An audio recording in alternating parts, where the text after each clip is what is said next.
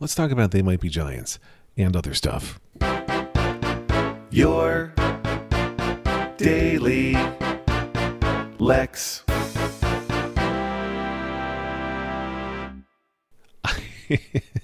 I don't always I don't always listen to the theme song when I'm recording, but sometimes I do, and today I did.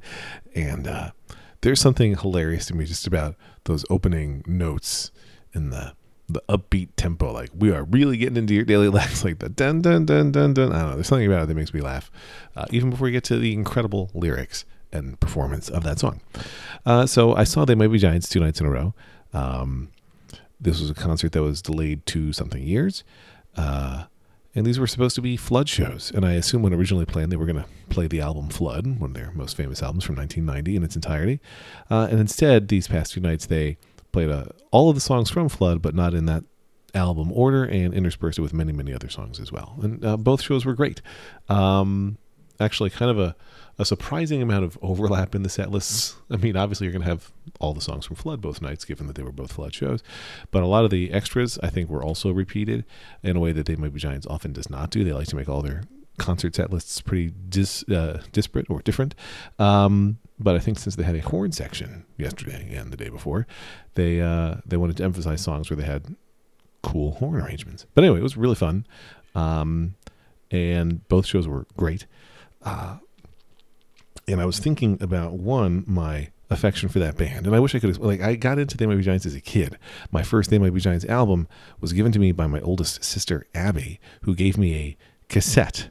Um, and this was in the era of 90 minute blank cassettes that you could uh, dub stuff onto, and she had dubbed one They Might Be Giants album on one side, which was They Might Be Giants, and Flood on the other side. And it was years later till I realized that those were two different albums. Um, but that was my first They Might Be Giants album. And I don't even feel bad about having the illegal dub of the tape because, or tapes plural, because I later bought all of their albums in many formats and have been a big supporter of the band. What's extra fun to me is uh, to say I had a friendship with uh, one of the two frontmen of the Might Giants, John Flansburgh, would be vastly overstating it. It might even be lying. But to say I have a uh, a light acquaintanceship with him is 100% true. Um, uh, and how it happened was kind of amusing to me. But um, years ago, I had a podcast called Unprofessional, where uh, Dave Wiskus and I would interview uh, at first Apple industry luminaries um, about anything other than what they did as developers or reporters or whatever in the Apple world. And then eventually I got into increasingly famous people. And at one point, I was successful in getting the musician Jonathan Coulton on. And Coulton had a friendship with Flansburgh.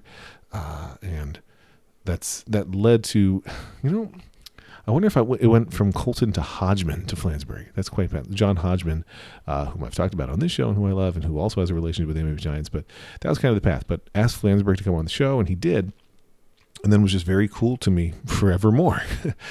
uh, if I reached out because I was going to be in an area where they were doing a concert, he was always like, "Yeah, come see it and hang out." And so I've hung out with him in San Francisco and in New Jersey, etc. So that's been cool.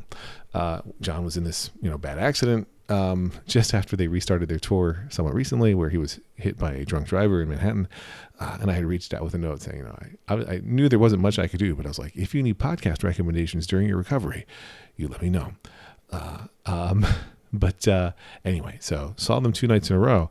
But last night, when I got to the venue, um, I saw Flansburgh in the parking lot of the venue. And the parking lot's blocked off from, you know, the plebeians who are attending the concert, but it's where, in this case, the band was parking. Uh, and they had, you know, giant vans that had moved all their equipment and stuff. But I guess the uh, John and John had each driven themselves. And so I see Flansburgh in the parking lot. And I debate whether I'm going to say hi to him or not. And I really wait. I'm not like intimidated to go say hi. I'm not nervous about that. But I also know, like, uh, while he would know who I was and he would have a lovely conversation, he's A, getting ready for a show, and B, there's more and more fans arriving at the venue. And I don't know how many of them are noticing him, but if one person uh, sees him, then everybody sees him, and then it becomes a whole thing. And I was like, you know what? I'm not going to. So instead, I'll shoot him a note uh, from inside. So I sent him an email from inside saying, hey, I didn't want to bother you in the parking lot, but I wanted to say, you know, X about last night's concert. And I even said, I hope you don't wear your jacket tonight uh, because the uh, the first night at Asbury Lanes in Asbury Park, New Jersey, it was unfathomably hot inside that venue. Uh, the MLB Giants were asking their fans to wear masks during this tour. I would say maybe 40 to 50% of fans are listening to that request, and I'm amongst that 40 or 50%. And uh, so you're wearing a mask. It's one of those standing room only venues, as are so popular. And, uh, you know, when I first walked in, it was cool. The air conditioning was on. But as it fills up with bodies, boy, it got real hot. And it was a hot night. Um, but hot enough that, like, the band is joking about it from the stage. Flansburgh told a great joke. He's like, I heard a great Gilbert Gottfried joke the other day. Gilbert Gottfried is sitting down to lunch with Charles Manson. And Charles Manson said, Am I crazy or is it hot in here?